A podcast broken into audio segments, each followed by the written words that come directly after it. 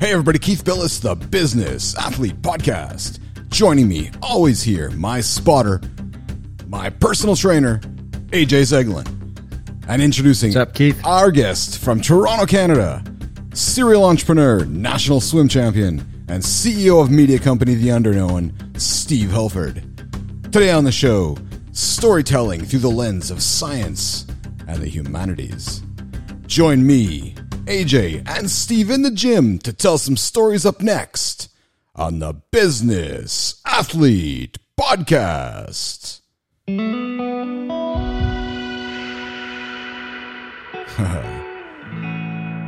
know, AJ,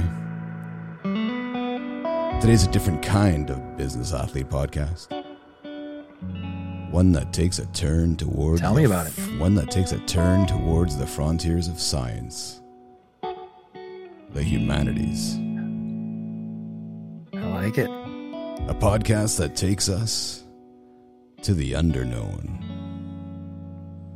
A place not known or seen, but a place that has been created from the mind of an athlete and an entrepreneur. A place that tells the greatest stories from history and makes the most complex ideas and theories entertaining and accessible. Today's show goes beyond the dressing room, AJ. It goes beyond the boardroom. It takes us beyond the familiar to explore, to question and marvel at the magnificent vagaries of life on Earth. This is a different podcast today, AJ. This is a show that takes a turn towards a different kind of business athlete storytelling. It tells a remarkable personal story about the company's founder and creator. A story that starts in a box.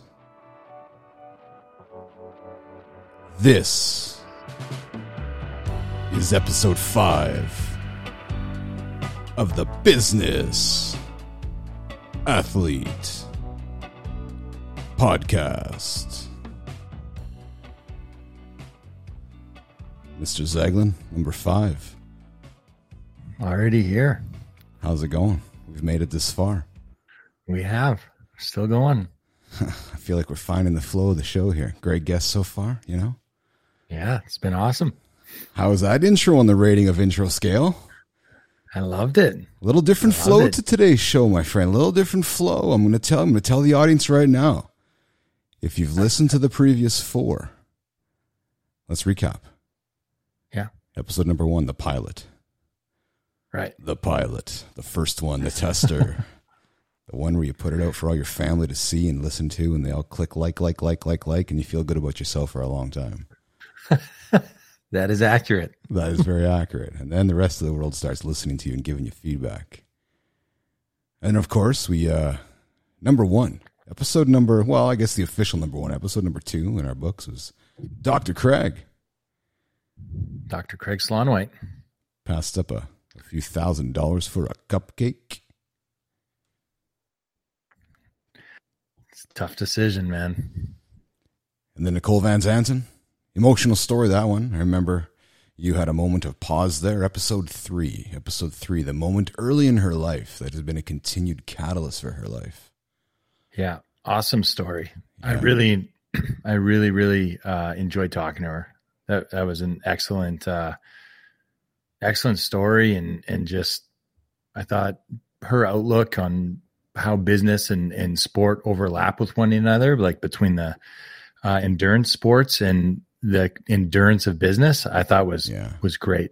Yeah, I was a big fan of that one. great feedback from uh, from that guest. Uh, I think re- related to many people.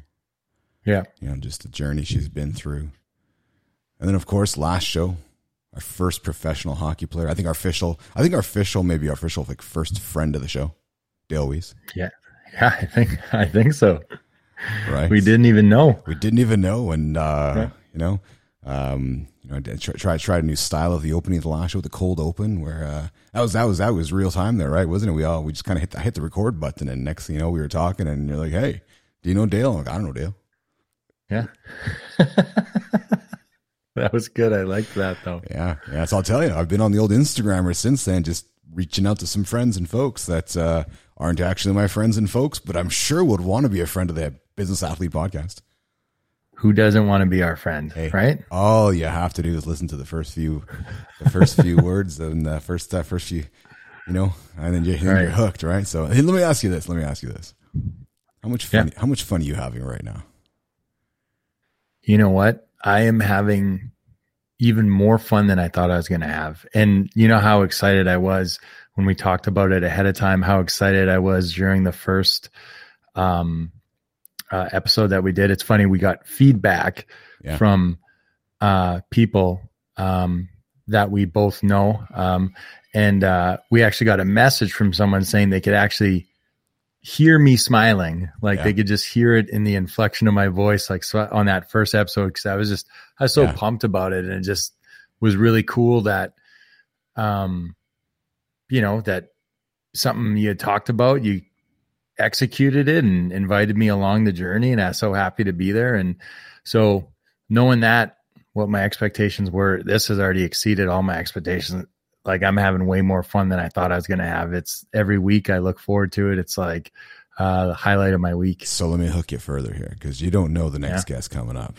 I happen to know Steve, our guest coming Right, up, yeah. and uh, you know, for our listeners right now, you got to stick around for this show.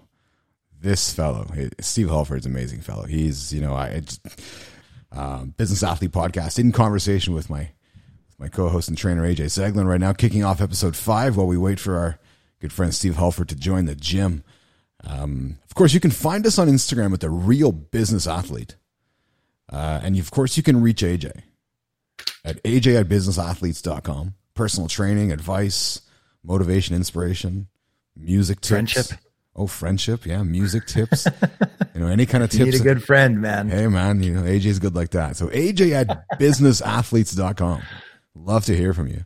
Um, and if you need to get a hold of myself, uh, you can reach me at keith at businessathletes.com. Uh, I know I've received tons and tons of notes from many of you, and uh, it's been, uh, I'm doing my best to get back. The comments are great. A lot of good questions, too. Um, if you're looking for, you know, motivation, mentorship, or, or just kind of ways in that, in whatever direction you're looking for, get yourself moving. Uh, don't be afraid to reach out to myself and or AJ, uh, Keith and or AJ at businessathletes.com. I can assure you this, AJ, I think you'd agree with me here. We'll always make the time for a business athlete. absolutely And as I've said, as I have said time and time again, we're all the same. And AJ, you just said it right. We all put our pants on the same way, and it's like a recurring theme. And um, you know, I just happen to, uh, I'm, I'm, you know, ha- happy to be the captain of the of the business athlete squad.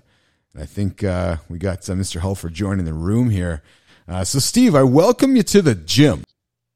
Hey, well, great to be here, guys. Yes, yes, yes. So you know, I, I I'm a big big believer in full transparency, and uh, you know, we we we had we had Steve scheduled for a few minutes earlier, but then uh, we had some technical difficulties, which pushed Keith and AJ to start back. So uh, we have Steve joining us uh, now, and uh, really excited to have you in the room, my friend. I'm uh, really I'm looking at the right which here there there's the camera you are yeah there you are there you are. So uh, AJ Steve has not only started five companies yeah and building the underknown and all these channels and influencing 7 billion people around the world with all the content that his team creates and himself and influencing. But he also has apparently time to create a smart buoy system for him to be swimming more effectively. So if if you want to talk about the idea of an entrepreneur, uh, and and for our listeners right now, uh, Steve Hulford, the ever uh, ever ever entrepreneur, is holding up a sign in front of the camera. Actually, not a sign, but a piece of paper that he's drawn out his smart buoy system. What the hell the water temperature is going to be, and you don't know what to bring. Do you bring your hockey bag full of Right. wetsuits, Yeah. right or your or your speedo? Yeah. yeah So I'm I've been I've been uh, developing this smart buoy system where I'll take a buoy and I'm going to put a little device in there, and I've been learning all about the Internet of Things, and Of course. I'm, yeah. I've got this real time system that's going to go in the in the buoys in the lake and can read the water temperature and put it onto a into a mobile app that already exists. It's called Swim Guide. So, as a, is this going to be like, is this directly geared towards swimmers? It's really for swimmers, um, Yeah. surfers, you know, people using the water. I mean, boaters might want to know. I feel like it's also a great example of how creative people don't turn it off, right? So we're talking Very about true. Well, Yeah. you, you can't. Great discussion with Steve Hulford, CEO of the Underknown. Um, life lesson, boys, came up at the dinner table today. I know you're both fathers, like I am, and I uh, and I feel like AJ, this lesson is is uh, it resonates through the last four shows of the Business Athlete, and it's this concept of the little things that take no talent, but yet it sets us apart from the rest. And what I'm talking about today, I don't care if you're four, you're ten, you're twelve, you're thirteen. It's manners, yeah. being polite, etiquette. Absolutely. Yeah, you're right. Interesting where it starts right there, right? Because if you think about if you can be the best at being polite, it doesn't take no talent. Nope. And if you have that awareness of being the most polite, how is that being bad? And and and, and if that's going to set you apart from the competition because you've said thank you more than the other guy or girl or human, or and you said and you've just been more polite and more nice and more gracious, how is that a bad thing, right? Like the please and the thank yous. It's an interesting. We all forget about it. Yeah. One of my first memories and first impressions of you, Keith, was Oh, how excellent your manners were. oh, I appreciate that. Thanks, mom and dad. We we we did a presentation at, at, at Chum in like I want to say 20, 2007 or something Long like time that. ago, yeah. And I wa- I watched you present, and I think you may have watched me present. I remember there was a lot of us presenting. Yeah. And I remember I was taken aback by uh, your approach, and I seem to remember you telling me that you honed that in retail store in, in, in retail. I did, yeah. Uh, good shout out to uh, a former boss of mine, Jim Gaynor, Gaynor Foods in Selkirk, Manitoba. Yeah, just anyways, I, I I find it interesting that just that simple concept of being really good at that just sets the field AJ said the con- AJ for the conversations we've been having recently around you know Dale talks about he just wanted to be the hardest working guy. Walked into a dressing room got onto a team. Uh, last episode Steve Hulford Dale Weiss NHL hockey player uh, professional hockey player played on some of the greatest hockey franchises in the NHL um, you know what a great journey that guy's been on in his uh, in, in his career. But he talked about in the dressing room you know identifying his role and just being the best at it and often that meant just being the hardest working guy. And I think that just comes back to just say please, just say thank you and try to do it better than the other guy. I think it's going to take you a long ways. Right. So, um, I don't know. That's uh, something that I thought uh, resonated at the dinner table today. And I made a note, AJ. I said, hey, you know what? I'm going to talk to AJ and Steve about that today. Yeah. I couldn't agree more, man. I big, big uh thing for me is is proper manners and etiquette when you're meeting people, when you're addressing people, uh, the way you talk to people. Um, yeah, I can't stress it enough with my own kids that, you know, it matters how you talk to people and how you present yourself. It's important. What did Nicole say? Words matter. Yeah. Yeah, and it, it, it costs you nothing. It costs you nothing. It costs you nothing at all. All right, those sounds you hear are Steve. That sets up the next segment of the show called "The Businessman and the Athlete." And Steve, that's where uh, AJ and I take a role. I take on the role of the athlete, and AJ takes on the role of the businessman. and we each uh, dis- All right. yeah, we each display our our pros in in, in, in that. Nah, all kidding aside. So this is where we get a chance to uh, AJ and I get a little get a little chance to talk to our listeners about you know the business side and the athletic side, right? And really kind of leave them with a moment to ponder, week to week, each episode, give them something to consider. So you know, well, I flipped the mic to AJ to talk about an athletic moment. Going to come back to me. I'll leave you the business moment. Uh, I'll ask you to just uh, you know listen in and ponder what uh, some of the things we're going to say is is uh, so ho- hope, hopefully we're going to leave an impression with this. AJ, what say you to our audience today for the athletic yeah. moment?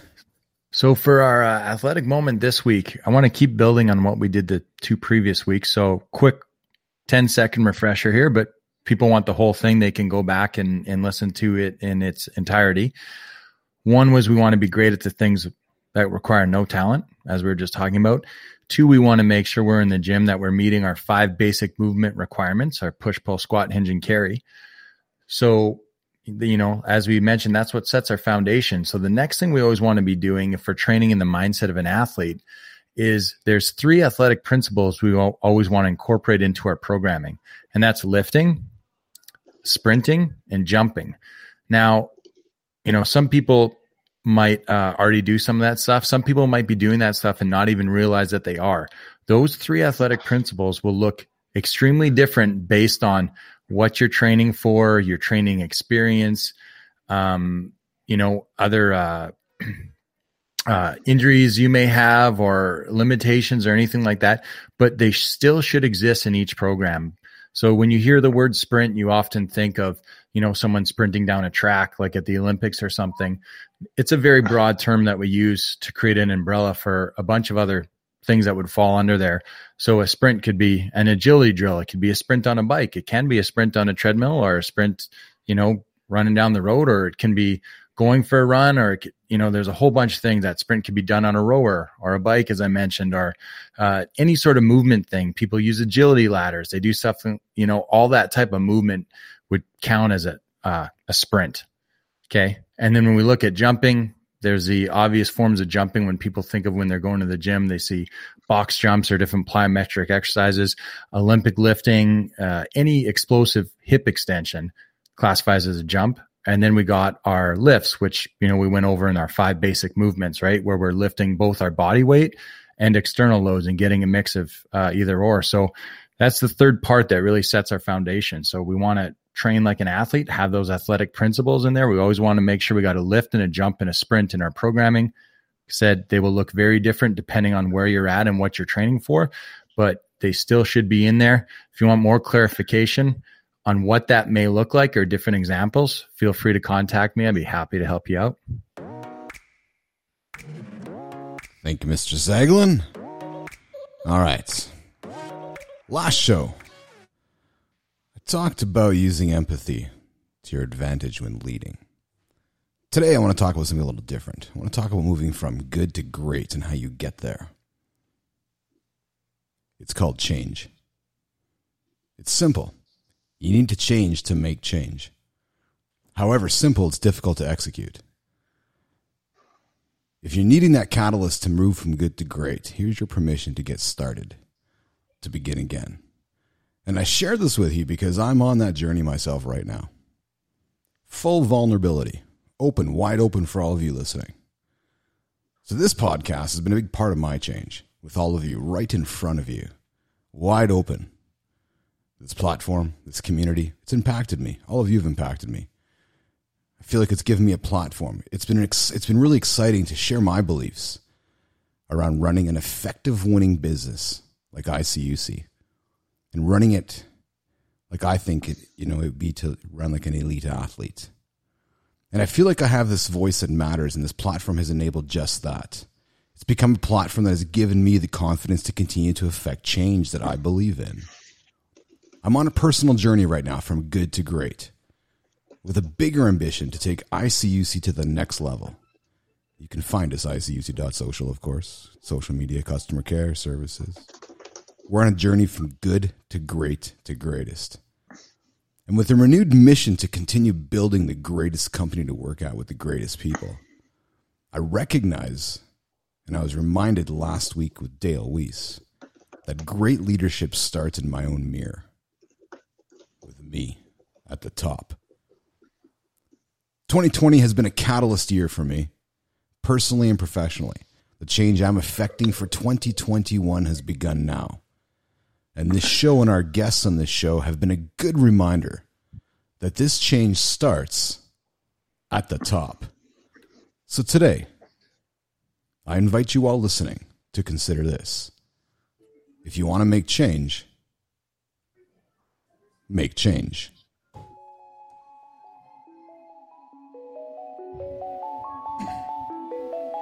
What if I told you? that our upcoming guest was so disruptive that he spent a year of his school life in a box. Not a figurative box, but a literal box with a box of crayons. And what if I told you that this guest has started not one, not two, not even three companies, but he has started five and has successfully sold two? And what if I told you that this guest was a national champion in competitive swimming and was named U of T's Athlete of the Year?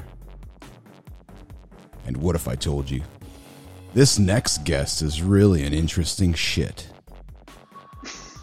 And named his last company after just that.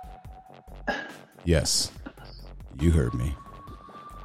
And what if I told you that the content this guest has produced and is the brains behind has reached and touched over 7 billion people in the past two years and is watched on average over 240 minutes per month across some of the most major platforms on the planet as like Amazon Prime, YouTube and Facebook Watch.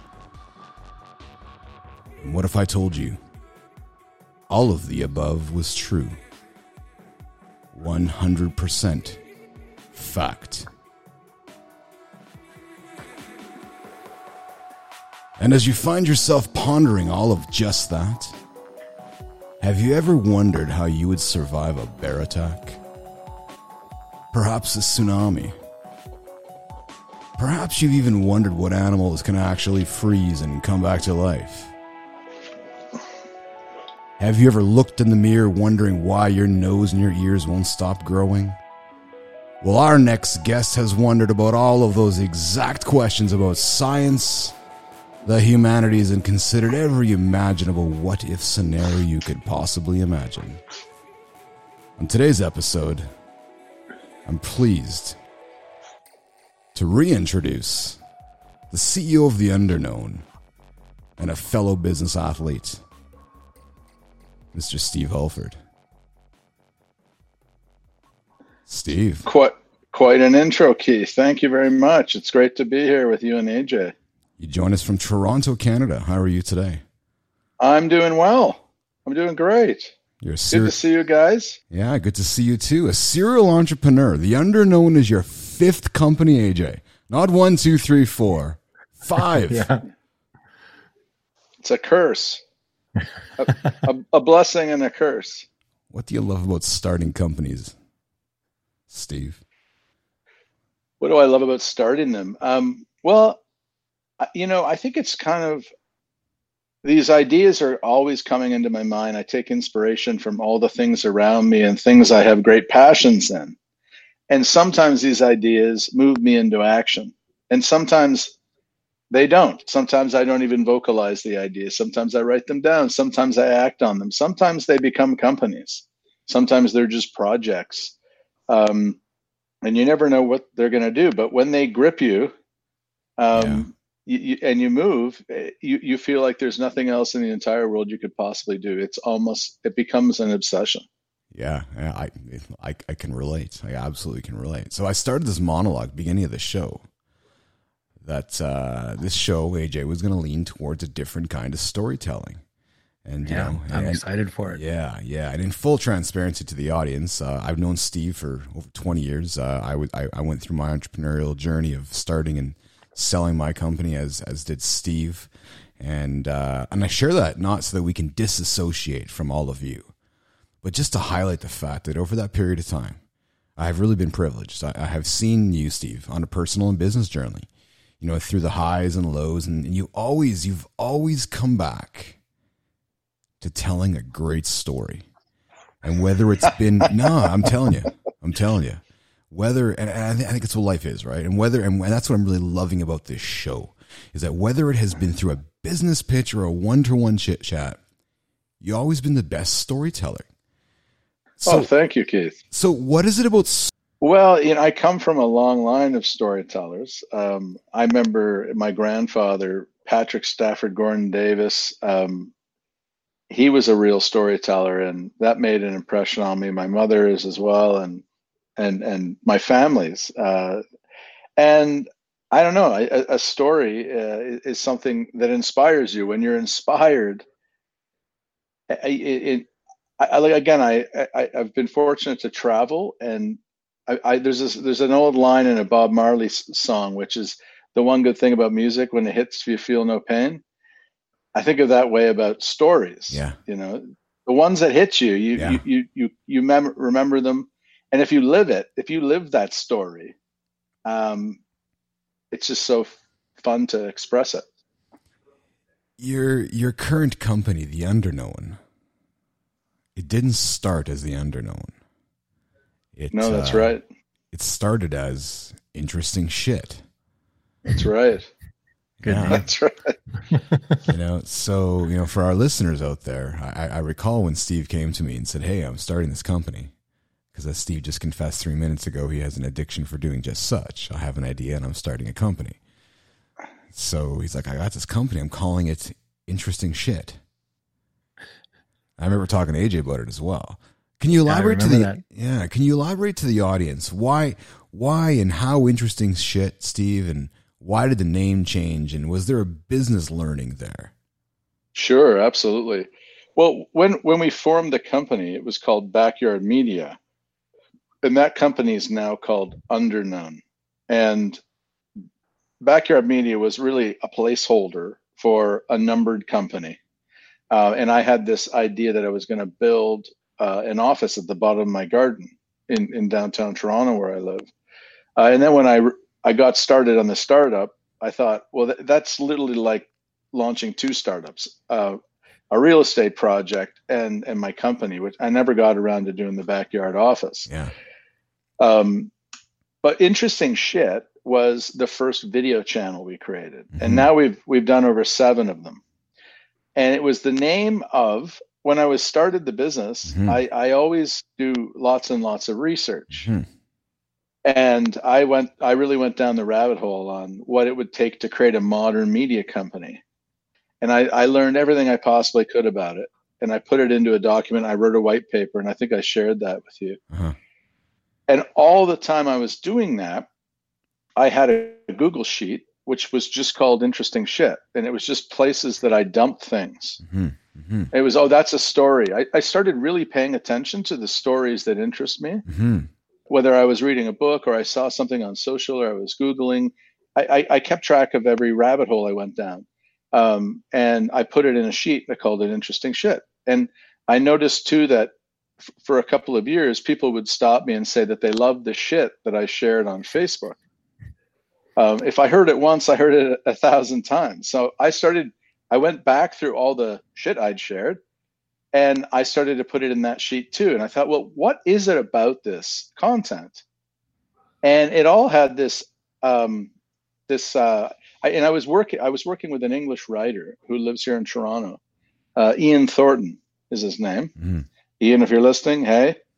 Uh, and Ian's a real wordsmith. Mm-hmm. And when he looked at all the stories, he said they're all underknown. Um, and that name stuck with us. But by then, we'd already launched the video channel and we mm-hmm. called it Interesting Shit. It was mm-hmm. named after the spreadsheet. Right.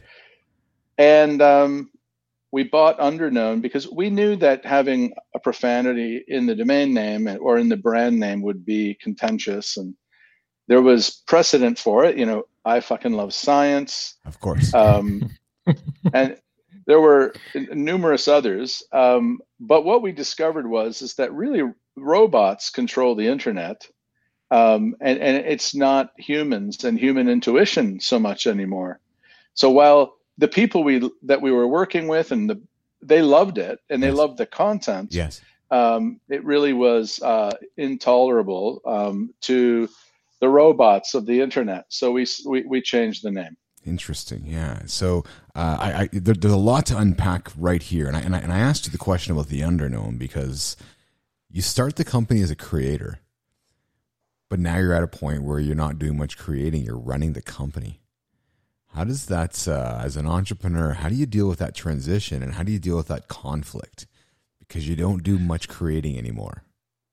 Well, you know, I, I, I think for me, the way to manage it is to focus on that innovation. Where yeah. there's innovation happening, that's where I want to be. Is creation because that's my superpower. Yeah. Right. You know, I, I, started off by saying to you that you know, I, I what what is it about storytelling that interests you? And I always it always fascinated me that when you approached me with the idea of interesting shit, it was just how you explained it. It was just this this area, all this content that was just interesting to you, and that you were able to create stories and content around that. I found that I found that very fascinating. Content has legs, and it will take you somewhere. Yes. Um, and you don't know where that's going to be, and you know you, it, it's going to be like the and it, but yeah. So you know, we obviously have lots we can learn about the business and about the channels we want to get into. But for our audience sake, and AJ, let's let's st- let's let's keep Steve over here for a few moments.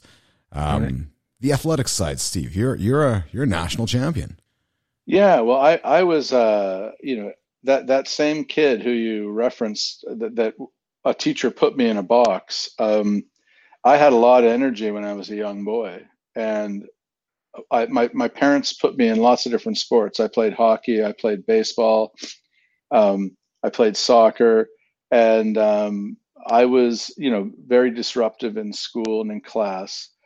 And uh, I, I remember I, I, visited various like a child psychologist, mm-hmm. trying to like what's you know wrong with this kid? Why can't he you know sit still and um, and focus and concentrate and um, and the the the, the guy, uh, Doctor David Greenstein, I believe was his name, mm-hmm. um, suggested I should not go and put me in an individual sport.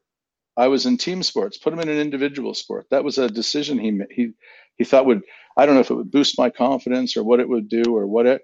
Um, and uh, they said, well, he loves swimming, so they put me on a competitive swimming team, and I just took to it like a a duck to water, as they say. And I loved it, and I just I, it was I got I love being in the water. I love how it purges. Um, when, when you go for a swim in a pool or a lake or whatever, it just purges all your all that mental, uh, mm-hmm. you know, dust that builds up over the course of the day, stress, whatever it is, and it just when you come out of a swim, you're just you're you're focused. Uh, it clears your mind, and um, you know, I, I really worked hard. I really worked hard. I think people that would remember me from that sport would say I was a really hard worker. And, uh, you know, when you work hard at something, you generally get results. I got a lot of really good results. I, I got to swim for Canada. I went to the World University Games, a number of World Cups, um, the Pan American Games in Havana, Cuba. Uh, swam at University of Toronto. Was and was athlete of the year uh, in 1994. Do you still swim um, today, Steve? Do you still get in the pool today? Well, right this right now, no, because of the pandemic, and they've locked down the city of Toronto. But I've logged 200 kilometers in Lake Ontario. Good for you. Um, so it started April 1st, and uh, I was swimming as recently as a couple days ago in Lake Lake Ontario, and I'm going to be swimming year round. Um, uh, and then i am also um, I'm part of a master's swim team, and I've been swimming for about ten years now, um, with a group here in Toronto. Um, but I'm as much an open water swimmer um, as I am a pool swimmer. Yeah, yeah. So, AJ, I see that uh, you know there's, there's, there's a theme that you know Steve again, of course mentions again, right? You know the, the yeah. whole aspect of I trained really hard. I was a really hard worker. Yeah, common so, theme, eh? Yeah, and so I, I gotta I gotta tell you, um, and Steve, you can maybe elaborate on this. Um, I grew up uh, with a couple close friends that were competitive swimmers too, and so with my athletic background, I went in on uh, and accompanied them on some of their workouts uh, in the pool and dryland workouts. I got to tell you, I don't know if people, uh, the average person, can appreciate just how hard uh, that swimmers train because I think sometimes you you know you uh, associate you know different training things with with uh, different uh, sports or whatever and i'm not sure they they quite i know i was even surprised um, when i went like the dryland training that we did in the gym uh, the workouts were intense and uh, and the work in the pool i obviously not a strong swimmer i couldn't even i couldn't even keep up with anything like the the amount of work that goes into being a competitive swimmer uh, the amount of hours. It's, Steve, it's were nuts. you uh, were you early mornings? Yeah, we we and, would swim nine, ten times a week. Up, yeah. you know, from the age of the age of thirteen, I was swimming up at five o'clock every morning, like three or three or four mornings a week until right. I was 20, 22 when I retired. Yeah, like it's extremely it's intensive. Yeah, extremely intensive sport. You know, we mentioned that you're a four-time national champion in swimming, but what we didn't mention was that it was for the backstroke. And I've always had this assumption. So I, I love to watch swimming when I'm watching Olympics. Swimming is one of my favorite things. I've always had this assumption that um, each individual um, swim discipline would come with its own challenges. But for me, from an athletic perspective, the fact with the backstroke and working in uh, a high level of proprioception, which uh, for our listeners is your awareness of body and space. So where you are, you knowing where you are without actually being able to see it, and it's and it's a skill that a lot of really great athletes have. And it was always my assumption that the backstroke out of all the disciplines required a very high amount of that because it's the only one where you're not facing forward. Like you're laying out, looking at the scene. Like, how do you know where you are in your lane? How do you know how far you are from the wall? How do you know? So I always felt there, there was this extra degree of difficulty in it. So right away, when I saw that you were four time national champion in the backstroke, I'm like, I got to ask and see if my assumption of that has always been correct.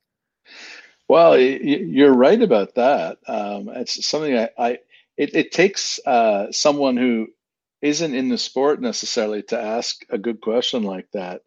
Um, the thing with the backstroke is it really is dependent on your environment, as you said. So, right. um, I, I used to used to want to strangle the architects who designed the swimming pools if they were not made with a with straight lines on the ceiling right um, over top of the lanes because if you have a straight line where you can sight on something right. um, that's straight then you're laughing and then you've got flags that you'd be waiting for the flag to appear and then you knew that you had two or three strokes and then you'd have to turn okay. Um, but what was problematic there were there was a pool in vancouver under the burrard street bridge and the olympic pool in montreal terrible ceilings for backstroke.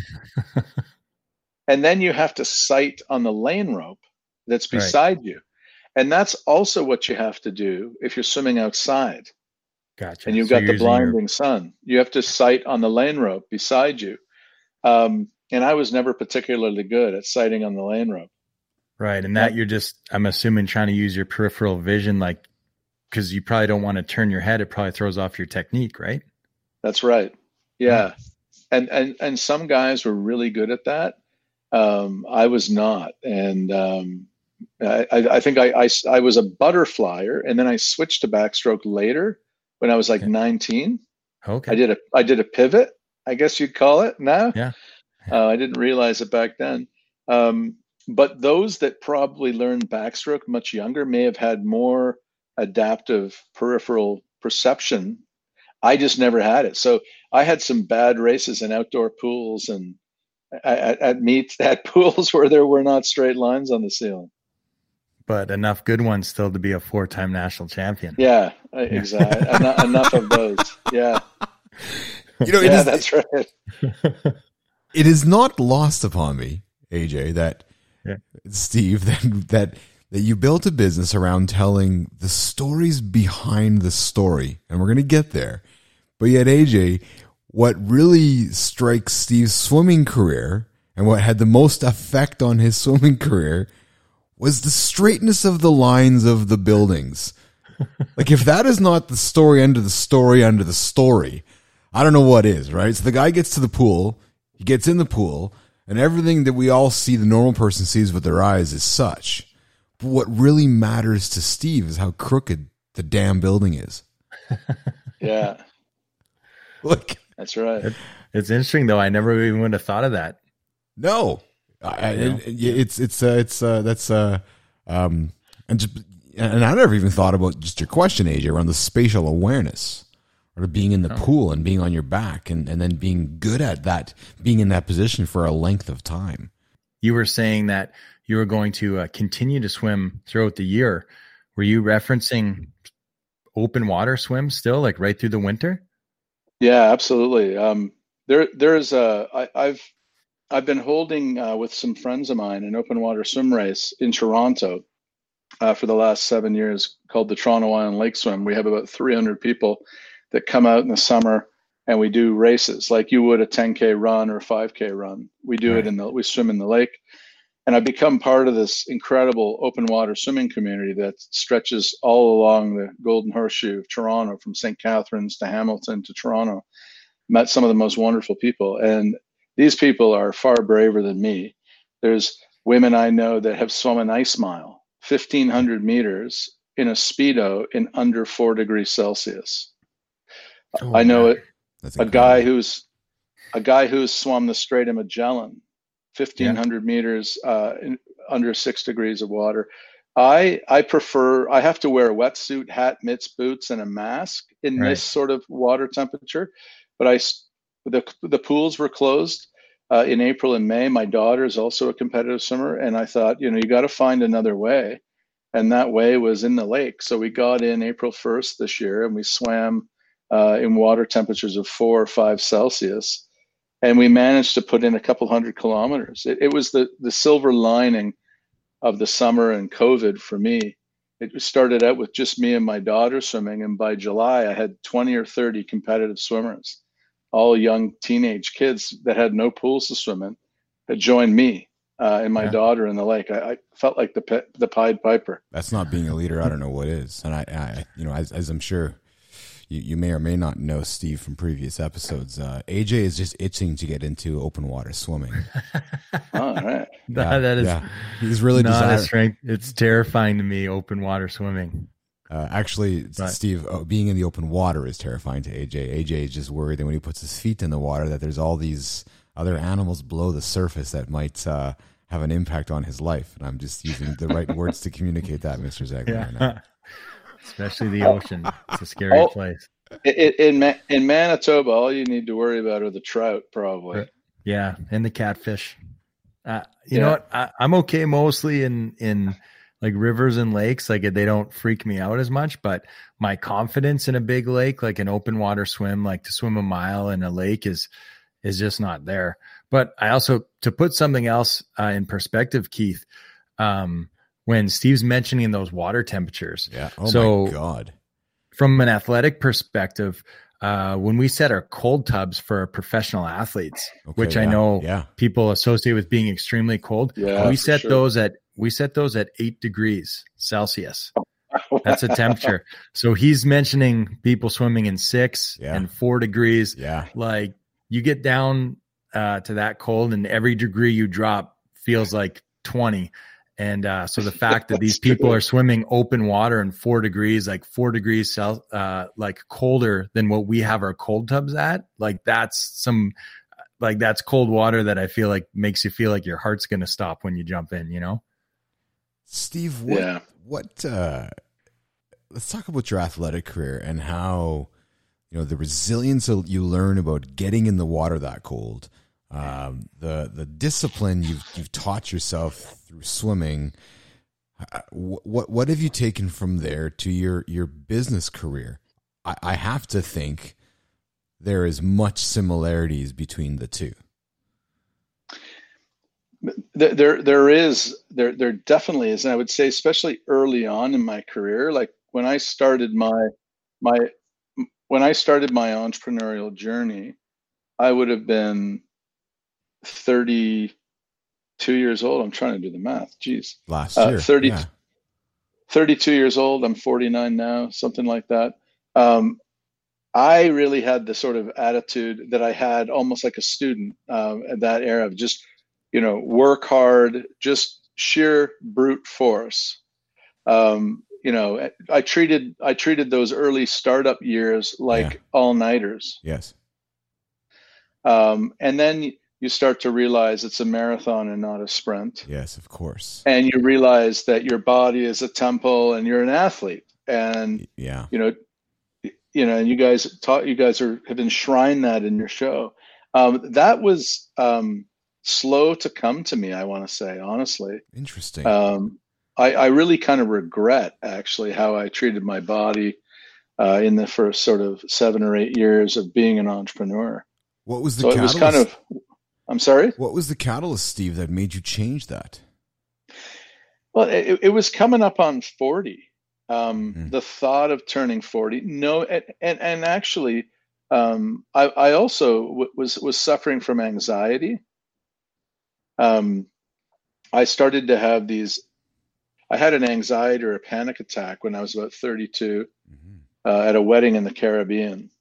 Mm-hmm. Um, and it was terrifying. I thought I was having a heart attack. I didn't think I'd sleep through the night. My goodness. Um, uh, and w- when I came back to Toronto, I went to the doctor and got it all checked out. Went through all that stuff, and um, they diagnosed me as having anxiety. It was anxiety or a panic attack, um, and that started. Um, you know, that started maybe a seven-year period where I wasn't really looking after myself. I was working hard. I wasn't sleeping. I was putting myself last.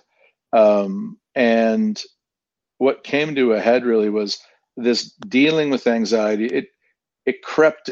You know, if, if I'd been out all night, hadn't slept much, mm-hmm. had too much to drink, mm-hmm. and then anxiety would come on, mm-hmm. it was an easy to sort of say, "Oh, I just won't do that." But then it started just popping up uh, in a conversation like this, mm-hmm. something uh, or a period of time when you you have no reason being stressed, mm-hmm. the anxiety would just bubble up, mm-hmm. and then I started to think, and I, I was again diagnosed this, um, and then they wanted to treat it with uh, antidepressants, and I thought that that was a bit of a wake up call. Was that it was. Um, you know, and I, I didn't want to take the drugs. I don't know why. Um, I don't think there really should be or is a stigma with taking the, those drugs, especially if they help you. But the one doctor said to me that, well, what are you scared of? Mm-hmm. And what I was scared of was that I wasn't treating myself with respect and I wasn't working out. And mm-hmm. uh, I knew what it was like to be a healthy athlete and I wasn't treating myself that way. And he said, well, you should start working out. That's what I did. That was about 10 years ago one of the themes that have often come up in the, in the past four shows, and you you bring it up, catalyst for you is just the idea of beginning again, and how difficult it is to do that. It is difficult, uh, you know. I guess until you have the right mindset and the and the will, or you're absolutely right. It is difficult, but then when it clicks, and it's different for everybody how that click happens. It seems like the easiest thing in the world. Steve, let's talk about the box. We referred to at the beginning of the show, and you've talked about you've had some anxiety um, challenges. Let's talk about the box, grade two. Yeah, well, I, I guess in grade two, um, you know, I, I, was this this I was actually probably new to the school, um, and I was just I had a ton of energy, a lot of energy, and I was um, very I guess disruptive to this particular teacher. The teacher probably tried all every trick in the book to keep me in my desk, you know, and I would just continually disrupt. And, and then what she resorted to was she took a cardboard box, you know, cut um, you know two sides off of it, so and then put it on top of my desk. So I could only see into the back of the box, and on either side of me was box. Um, and man, yeah, I, I, I don't remember being like I don't remember being ashamed or upset or sad about it. I remember um, thinking I was different. Um, and I remember she also took me to like like a Grand & Toy or something like that and bought me crayons.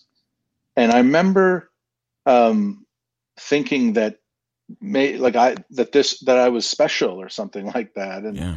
um, I don't think she intended for me to do this, but I ended up filling graffiti like the inside of that box with graffiti. Um, I just kept drawing and drawing and drawing. Um, and it was just one of those memories that stands out in my mind as being odd yeah. about my childhood, you know? Yeah. What prompted you to share that with your with your company? It's a very vulnerable thing to reveal to to strangers, to people you've worked with for a little bit, for a long time, but to to say that, you know, I I, I am maybe I, I am who I am perhaps for some of these reasons and here's one of them. I I spent a year of my school year in a box. What prompted yeah, you to share well, that? Well, we were um, like the end of last year. Uh, we had a really tight group, um, about 15 of us in Toronto in the, in one office, and you know we really built uh, like a joyful uh, culture in the company, and everybody felt like they were family. And um, you know, I've been learning a bit. like we've been sort of working on content for a retreat and this idea was put to me by uh, a friend of mine who's mm-hmm. also an entrepreneur mm-hmm. and he had talked he was talking a lot about how uh, how vulnerable you know sharing of vulnerability amongst mm-hmm. your teammates mm-hmm. um, you know brings you closer together and we had all just done um, this Kolbe uh, index have you guys heard of the Kolbe index it's it's something like a myers-briggs but it's not about your personality it's about how you move into action okay Okay. Um, and we had all done it. And, you know, it, what it sort of uh, tells you um, it ever is what your call it your superpower is. And in my case, I've got a very high risk tolerance and I move into action very, very quickly. Mm. Um, and it made it just made me think back to uh, you know well different points in my life uh, define we were going to share defining moments in our life as well and that just stuck out at me. It's it's something I probably hadn't thought about in years, but it stuck out at me, and I thought, you know, I'm going to share that because it probably says a little bit of something about me. Um, I'm I'm a quick start. I move fast and break things. yeah, yeah, and um, but those, you know, those are the great att- was, those, those are great attributes of an entrepreneur, though. No, is moving fast, is breaking things, is being able to begin again yeah, they really certainly come in handy as as an entrepreneur. That's for sure. I find it interesting that as an entrepreneur on the business side, AJ, Steve's able to you know snap, crackle, pop, and go. Yet, you know, and I and I and I, and I want I, I I feel it's okay if I raise this, Steve, as you bring it up. You went through some anxious times and just had some problems just getting going, right? Like we all do, oh. and and we all do as humans, right? And we've talked about that with every single guest Oh yeah, did I ever have tr- trouble getting going in that regard? Yeah, yeah. Five companies later, uh, on your fifth now, uh, which we're going to get into in a in, in a in a real couple moments. Really want to talk about the underknown and the name the underknown and all these stories that you're telling for these seven billion people. Steve Hulford joining AJ Zeglen and I on the Business Athlete Podcast, episode five. We're talking to CEO Steve Hulford of the Underknown right now. Just getting to know Steve a little bit about him and his athletic uh, motives that you know he brought into business. Steve, you you numbers in your swimming days. You you you shared with me that you you you memorized everyone's times to the hundredth yeah, of a second, right. and you said to me that you know, people used to ask me what their best time is, and and and I remember you sitting back with me telling me that it's helped you in business that you can see patterns in numbers. Talk about that a little bit. Yeah, there used to be this magazine that would come out once a month, and it would have everybody's swimming times in it. And um, I just had a thing with these numbers, and I would memorize them. Uh, and I, I, I became so good at it that um, people would come to me and, and ask me what their best times were. Um, and I would I would have read them in the book and the magazine and and um, so if someone else said, well, my best time was such and such, um, I would immediately know that's that's not the correct time. Yeah. Um, and I, I never, you know, knew how to use this particular skill, um, but I um, I've found in business that I, I, like to really keep close tabs on revenue, yeah. um, where where the revenue is coming from, who it's coming from, what the trends are. Yes, um, and it's very much like following swim times. Um, what the changes from month to month or from magazine to magazine. Yeah. Um, what's going up, what's going down, what the ad rates are, and um, and that way, like when I'm working with my accounting team, my finance team, um, I, I I can just recall immediately like what our quarter earnings were, what our profit was, and what our GLs are, and you know items in the balance sheet. Um, and it, it's just kind of found its way to that. And, and i enjoy that. I kind of like that part of it the numbers. A very relatable skill set that you take from swimming. Let's talk about it. A direct skill set you've taken from swimming right to the boardroom. That's right. That's right. I, and and i should say i was never particularly good at math it was not a subject i excelled in at school at all it came to me very difficultly but of course i can add and subtract yeah. and, and multiply and uh, you know get by in business math. Yeah, interesting. You're, you're you know the the journey through business and and uh, math's not for everyone. I was talking with my boy today, you know, and uh, that that that's where it appears his head is headed, which is uh, the math finance side. I know Dale, I know AJ. We talked last week with uh, Dale Weiss and said marketing or finance. He said finance. Uh, Steve, business for you, marketing or finance. Are you marketing? yeah, yeah, you're a marketing guy. Yeah, same with me. You know, I, I, you know, that's the side of the brain that works for me. Let's talk about the underknown, Steve. What is the underknown? What are the channels? Yeah. Um, so underknown, um, we, we, that name, that backyard media, that was the company, yeah. uh, that name. Um, it, it became un, underknown. We pivoted to the, the brand name underknown, and that's really the name of the production company. Okay. Inside the production company, we've we're we're kind of a we have a stable of brands, and these okay. brands are web series, and we we create a web series and we put it on Snapchat, Facebook, YouTube, Instagram, and TikTok. Mm-hmm. And um, our our first web series that we developed was called What If and it's where we use a hypothetical question as an entry point to make science accessible and to sort of discover real science with the viewer. Yeah, now this is this is where the show the Business Athlete podcast episode 5 with CEO of the Underknown, Steve Hulford. This is where it gets really interesting. Talking about the content that you that you that you guys create.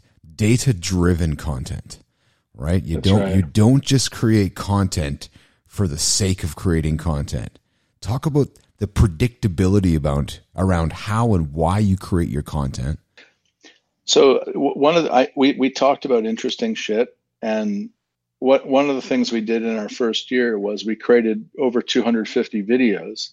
Yeah. And one of the most one theme that popped out that was really popular was when we would when we would study a hypothetical.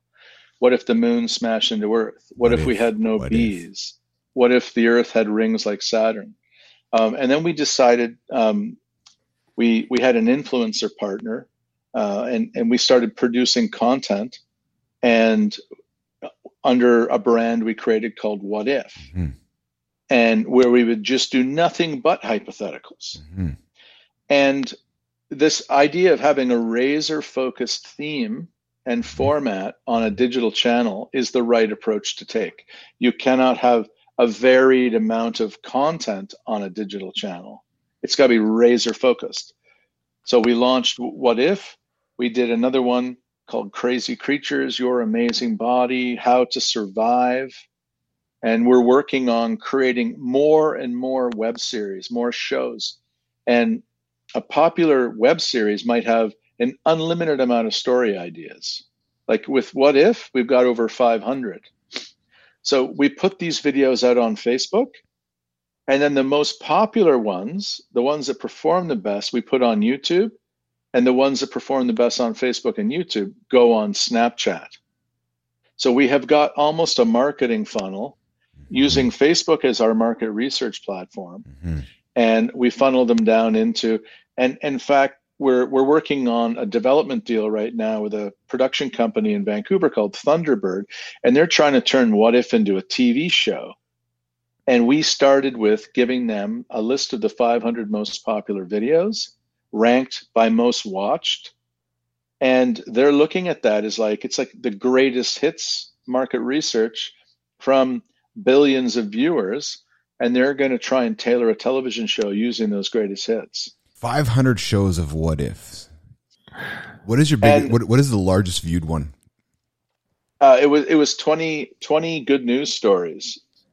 Uh, so- Yeah. and you can find the What If channel on YouTube. Everybody, YouTube. You can find it on Amazon Prime. You can find it on uh, Facebook Watch. So check out Snapchat. Snapchat. So the What If channel, Steve, five hundred plus episodes so far. Yep. Will you Yeah. run? Will you run out of What If ideas? I don't think we'll ever run out of what if ideas. Um, yeah, I don't think we will. We've certainly picked the low hanging fruit. Um, you know, one, I don't know if you, you may not even know this, Keith, but we, we won a Webby Award actually this, this year in 2020, which was, uh, it's like the Oscars of, um, so, and, and in winning that award, um, we realized that we really, um, we, we got to switch our focus to, um, and this idea of running out of ideas one day is we need to focus on making new shows. So we're in development on we're we're we're sort of researching 40 different themes and concepts with the hope of finding five new hits that are the size of say a what if. Wow. So, Steve, I got to ask you on um, on social media when you're looking at all the different platforms that you present your um, information on. Outside of the information itself being really interesting, um, do you find or have you found is there like an ideal amount of time you guys are looking to present that information in? Because I find with a lot of social media, it comes at you so fast. There's just so much information. Is there is there something like, hey, we got to get them hooked in the first 10 seconds to get them to stay, or is it 30 seconds or a minute or Well, it, it really depends on the platform. Mhm. And what we we've tried to do is first we tried to make a, a, a format that worked really well on Facebook. okay. And then it just so happened that that same format also worked on YouTube. And then we're working on a very different format for Snapchat. And TikTok and Instagram are altogether different. Um, Okay. And like face in Facebook, um, but there there's some commonalities to it. Um, and and those common things are is that you need to you have to have a fantastic visual thumbnail Okay. something that is just you you ha- you can't help but click on and it, Right. it'll have some text on there um, and on, on a platform like youtube they're tracking your click-through rate and your cl- the reason why th- people will say thumbnails are important is because a high click-through rate gets a higher uh, uh, winds up in YouTube's recommended algorithm, and you don't get you don't get views from your subscribers. You get them from when they recommend that video to millions of more people. gotcha. Um, whereas on Facebook, you need to have your absolute best content up front because when people are scrolling through and they, they see that first three seconds, you have to grip them. Right. And and once you have them, you need to take them to the one minute mark. That's when the ad appears on Facebook.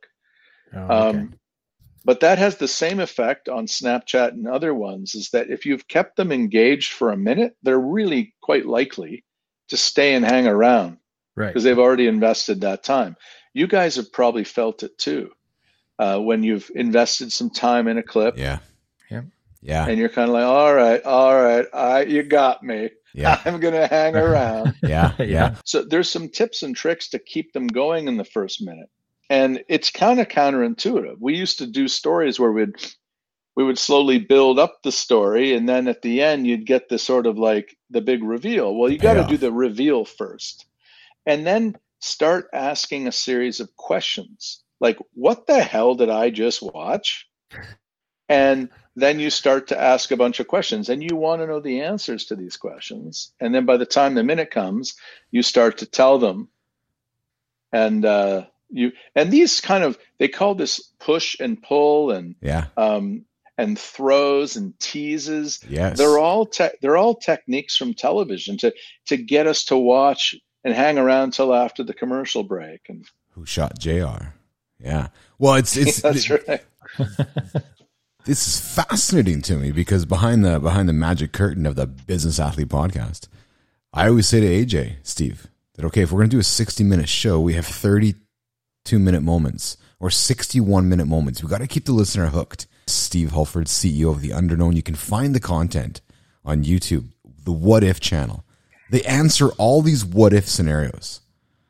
Like all, everything you think of possibly what if, they've probably answered it. So if you're thinking about like, what if I, you know, what if this happened? Well, they've probably found, they've probably thought about it, right? So go find the What If channel on YouTube. And of course, the Crazy Creatures channel, Your Amazing Body. What happens in the brain when you consider the what if question? Yeah, well, we that's that's a good question. It's so we have been trying to investigate the science of this, um, but apparently, like, what happens when you ask someone a question is you your brain takes the path of least resistance. It goes to um, you know your it's like random access memory. It, Yeah. you have and it's where all your biases are stored Yeah. And you retrieve that information and that's the information you give back to answer the question. Um, but when you ask someone a hypothetical it goes to a different part of your brain where your memory and your imagination are. So you'll often hear someone say well what if and then they'll say ah that's a good question and they're buying themselves time because they actually have to think about the answer and then they come back with something that is more authentic. So what it does is it creates curiosity and it, it, it create it stokes your imagination. And there's some um, there's some science to it that you bypass someone's bias. And we we first noticed something was unusual in that you know we started this in 2018 what if um, and we di- we did not see a lot of negative comments um, from from from users, where sometimes you'd see politically divisive commentary. It was just so p- common on social media, but we didn't see that on What If, and we saw. When you look at the bios, you'd be people debate, debating hypotheticals, and we thought, what is it about that? And and it, it's be, so it's very disarming um, if- Mhm. to speak in hypotheticals. It is. It is, but yet so difficult. Yeah, it it is. Um, you know, it's interesting. We we just packaged up um, the top 100, and we've come out with a book. Okay. Um, and one of the the scientists that we've been working with is a guy by the name of Dr. Michio Kaku. I, don't know if you've heard the name. He's an American theoretical physicist and futurist. Mhm. Um, he's one of the a, a, a super big brain. He's he's up there with uh, the likes of um, Neil deGrasse Tyson, and um, he wrote the foreword in our book. And we were so interested to hear what he had to say about what ifs and hypotheticals. And his quote was Throughout history, we see that when enterprising, daring individuals ask themselves what if, they often reach silly conclusions. But sometimes they also change the world. It's you can say everything we know about the universe is because someone asked what if. So when you're going through this what if scenarios, is it the delivery of the story or the information itself that you find is is the key thing to or is it a combination of the two? You know, it it is like if you were to think of like uh, each what if video and each video we make at Underknown, if it was like um, a Ferrari and you broke it into its parts, um, it's the structure, it's the story narrative, it's the way um, we, the, what content we choose, the the pace of the edit, the questions we ask up front, which tease someone to sort of want to hang around until the big reveal.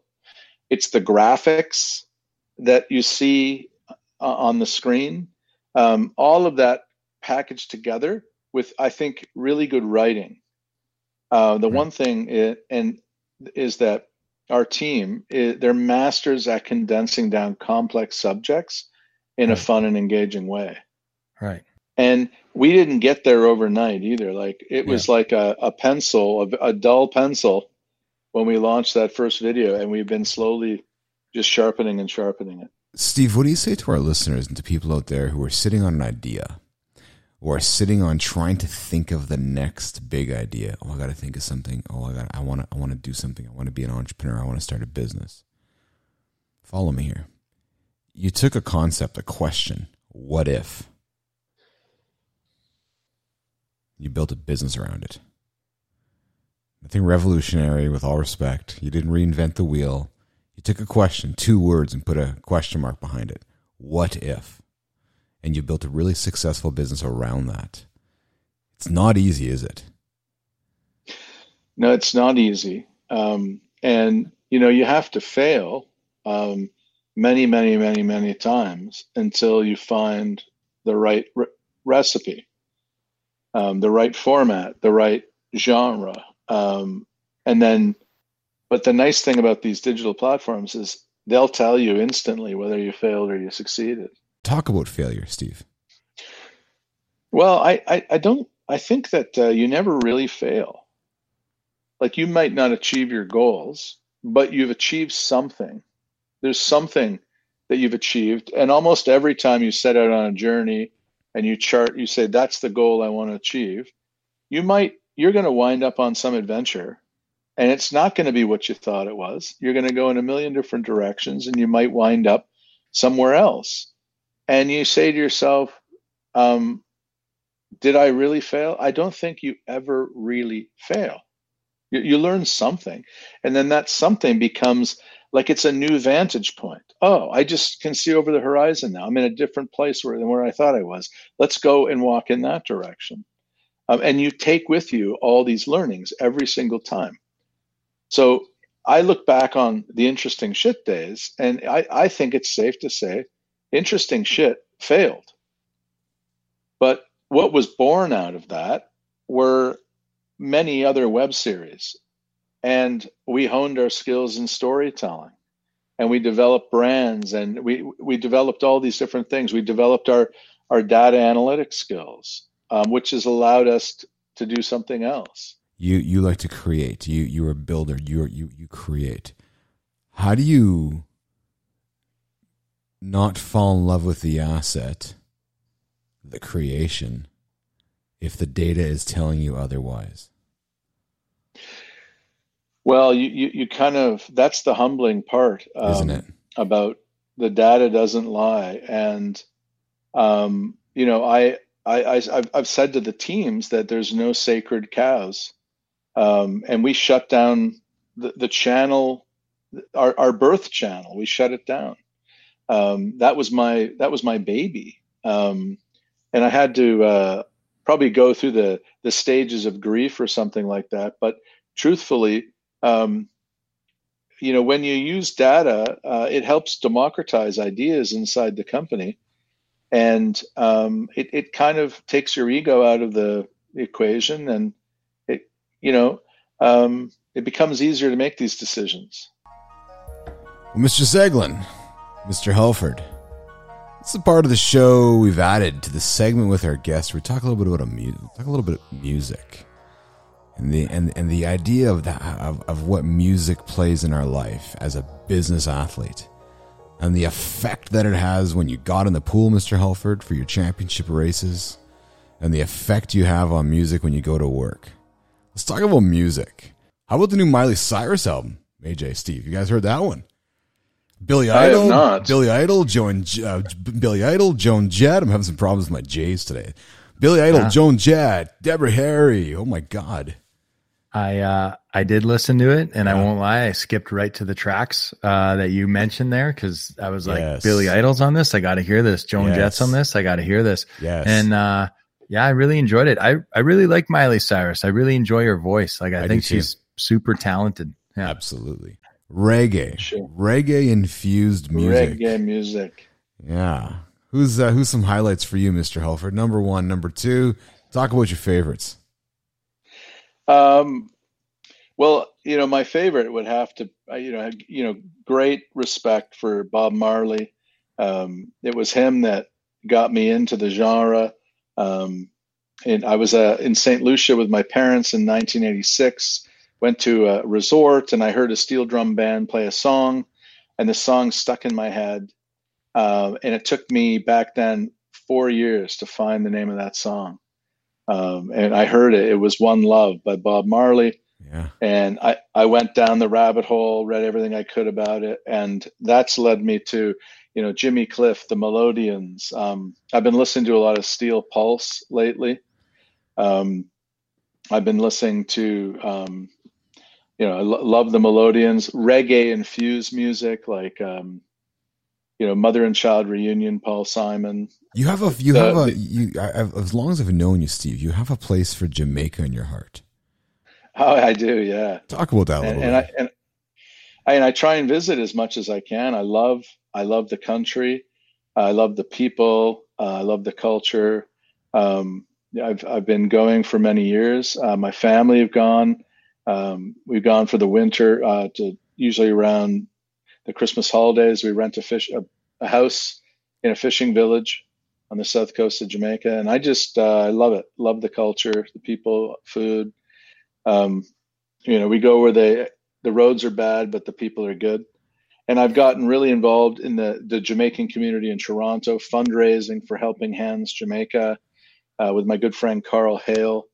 Um, and um, yeah, uh, it's just that there's a spirit of the music, and then the music takes you to the place, and um, there's, something about the the country and, and this people and this music.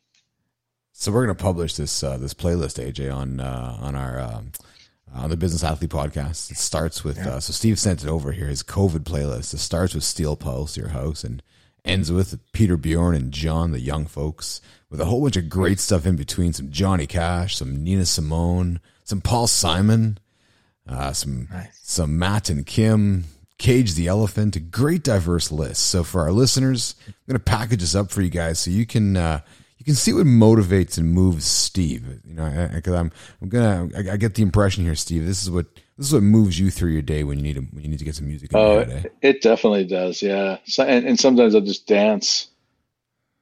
Dancing. Just dance with the headphones on, listening to this stuff. That's awesome. That's awesome. Well, this is the part not of the a very, not a not a very good dancer, by the way. Yeah, yeah. Well, this is the part of the show where we uh, we're not dancing out of here, but we're we're walking through the mountains and up the mountains. AJ, this is the next step segment of the show, Steve. Yeah, where we uh, we talk about the next steps because, as you know, Steve, as any great entrepreneur and any great athlete, you have to have a next step. There's always a next step. There's always a next step in whatever we do. Right? There just is. Whether you're, there's just that's just part of how we. That's, that's part of accomplishing, yeah. accomplishing things. Right? Is just always focusing on that next step. So this is the part of the show where we say to ourselves, you know, what are we writing down? What are we talking about? What are we committing to? What are we encouraging our audience to look in the mirror and commit to? Perhaps write down. Perhaps share with us on Instagram with a real business athlete or through email at keith at businessathletes.com or at aj at businessathletes.com. Tell us what you're committing to your next steps. AJ. Yeah. What do you uh, what did you commit to last week? What did you get done and what are you committing to? And Mr. Hulford, you can bet your bottom dollar I'm coming to you in a few moments. Steve. I mean sorry, AJ. Yeah. So uh, the last couple weeks when we were uh, talking about a bunch of my uh, next steps and stuff that I was working on, uh, a lot of it was to do with the uh, mental performance side or with my schooling, a mm-hmm. whole bunch of different uh, things like that. So this week I'm going something that I'm trying to accomplish on the physical side of things. Um, so yeah, I'm just continuing working on that goal, which are just I got two big two big lifts in the gym that I'm chasing. Nice. Really simple. And uh, I've executed up until this point, and now I'm kind of at a point that I've been to before, uh, and I haven't really been able to to break through. So um, the next st- steps for me are just getting uh, a little bit outside my comfort zone, a little outside the box. Obviously, um, you know, eventually you come to that realization. Uh, everyone's heard that kind of old cliche to get and do something you've never done. You got to, you know, be willing to do something that you've never done before, right? To get somewhere where you've never been. That's right. Uh, so I'm, like uh, so I'm, so I'm, so I'm ex- kind of expanding, um, some of my, uh, techniques that I'd usually use for myself because we tend to get stuck into doing things that we enjoy doing in the gym and there's nothing wrong with that. But depending what your goal is, like I said, to get somewhere I've never been. So I'm employing a few new, uh, powerlifting techniques and stuff that I haven't, uh, written into my programs before. And that's, you know, that, that's what I'm doing. So I'm just keeping it really on the physical side this uh, this week. Fantastic, fantastic. Steve, when you look around Yeah. you, you look around, you look in your professional calendar, you look in your personal calendar. What do you what do you what do you what do you want to commit to? What do you want to write down for our audience that you're going to get done? What are some next steps for you? Well, I I would love to chat with AJ uh, offline a bit about that sprinting, lifting, jumping, pulling because um, I I'm I'm in I'm in need of some kind of a, a workout I can do in my house. Yeah. Um, because I I'm not in the pool because Toronto's in yeah. lockdown. Um, I'm in the lake, but you know you, I can only get in there maybe once a week. Um, it's snowing now, so um, so I I I need I need some kind of and and I've been given ones before. I've done the seven minute and and Right. uh, I just I need to. I would love to be sitting here talking to you guys 30 days from now, and Yeah. I I I did something every day for 30 days. Right.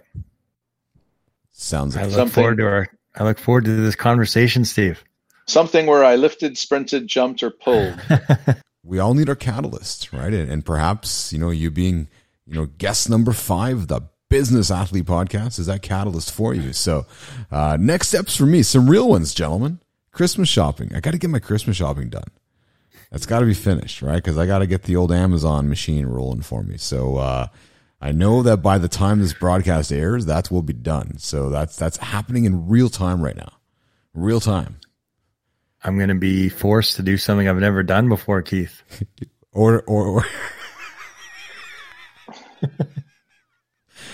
so Steve, episode one, it was revealed that AJ Zeglen has never ordered anything on the internet before. I've, ah, yeah.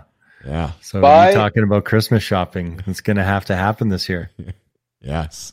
but buy local, AJ. We've uh, we've been able to kind of start a new uh, tradition. Steve, you were mentioning some silver linings in the pandemic. Yours was getting out in the open water swims um, and starting that group.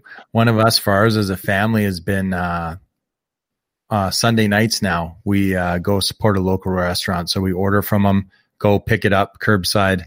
Uh, take it home and then just uh, all sit down and eat dinner together uh, from a different spot every week. So it's kind of been fun to And the second thing for me, December mental reset plan.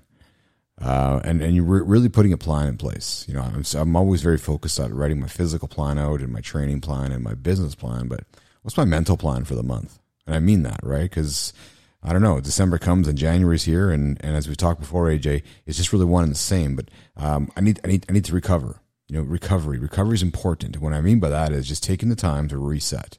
Yeah. Oh, my, I could I could do this.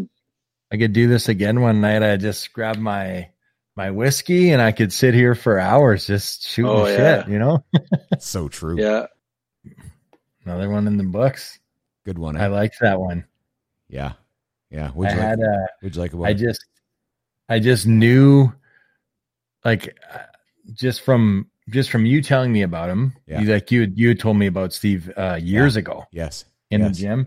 And then from reading his bio and then looking at some of their stuff online, I felt like I just knew I was going to find him a super interesting guy even before I met super, him. He's a super interesting guy. I was just going to say, I really liked the the little bit of contrast that it had from some of our ep, uh, other episodes. I felt the conversation was a little bit different. I, I really enjoyed it. I completely agree, and uh, one of the goals here on the show is is to is to have diversity and have diverse conversations, right? So different type of content than we've had the last few episodes, and and uh, we're gonna have more diverse content. Right, but I yeah. do know we have uh, Richard Pollock coming up very soon, Mm-hmm. um, former uh, uh, analytics scout for NHL franchise. He's going to talk about analytics and sport and business. And uh, Richard's a great guy. Uh, interesting conversation. I know we're going to have there.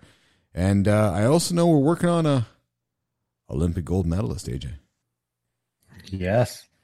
Two time Olympic gold medalist. Two time Olympic gold medalist. So depending on when this airs, Two for two. two for two. Yeah, yeah. 100% of the time that she goes to the Olympics, she wins a gold medal. Yeah.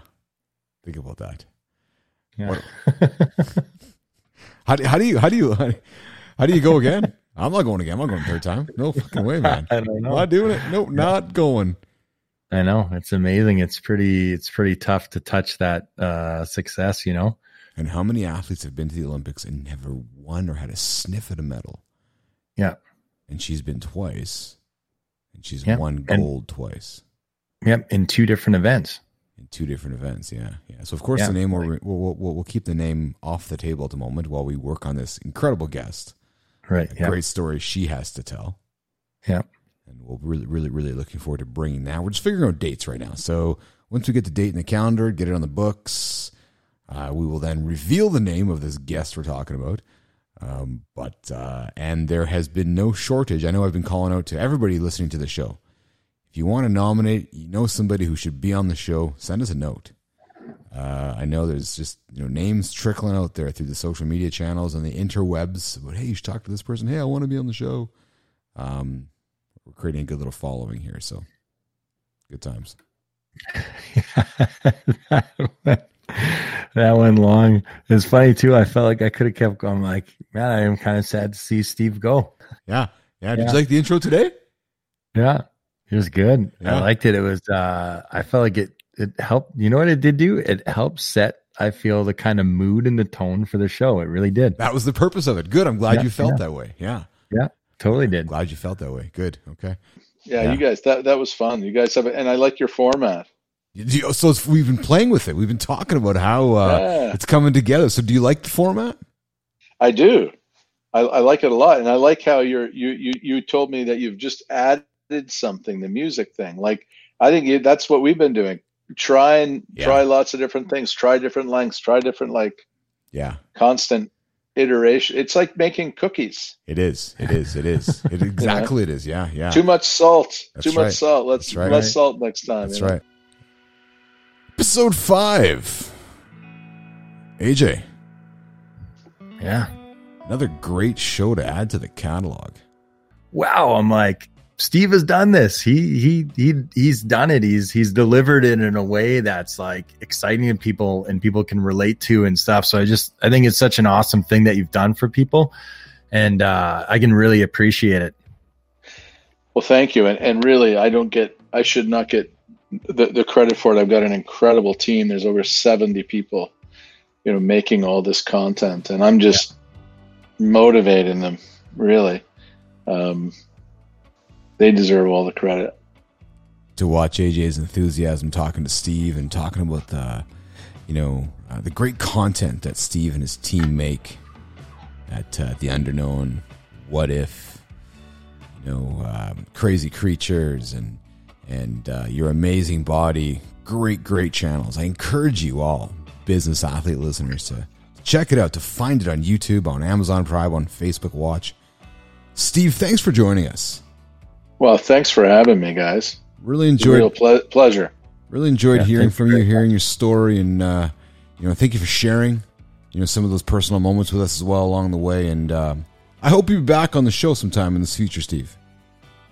Well, I, I would like that. Fantastic, fantastic. Again, you can find. Congrats on your fifth episode.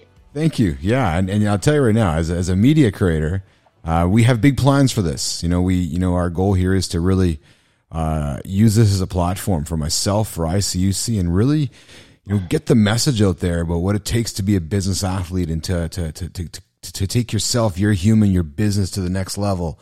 And um, I believe this is the first steps at. At, at, at, doing that. So it's really, really pleased to have you aboard episode five to all our listeners, check out What If. Find it on YouTube. Trust me, it'll blow your mind.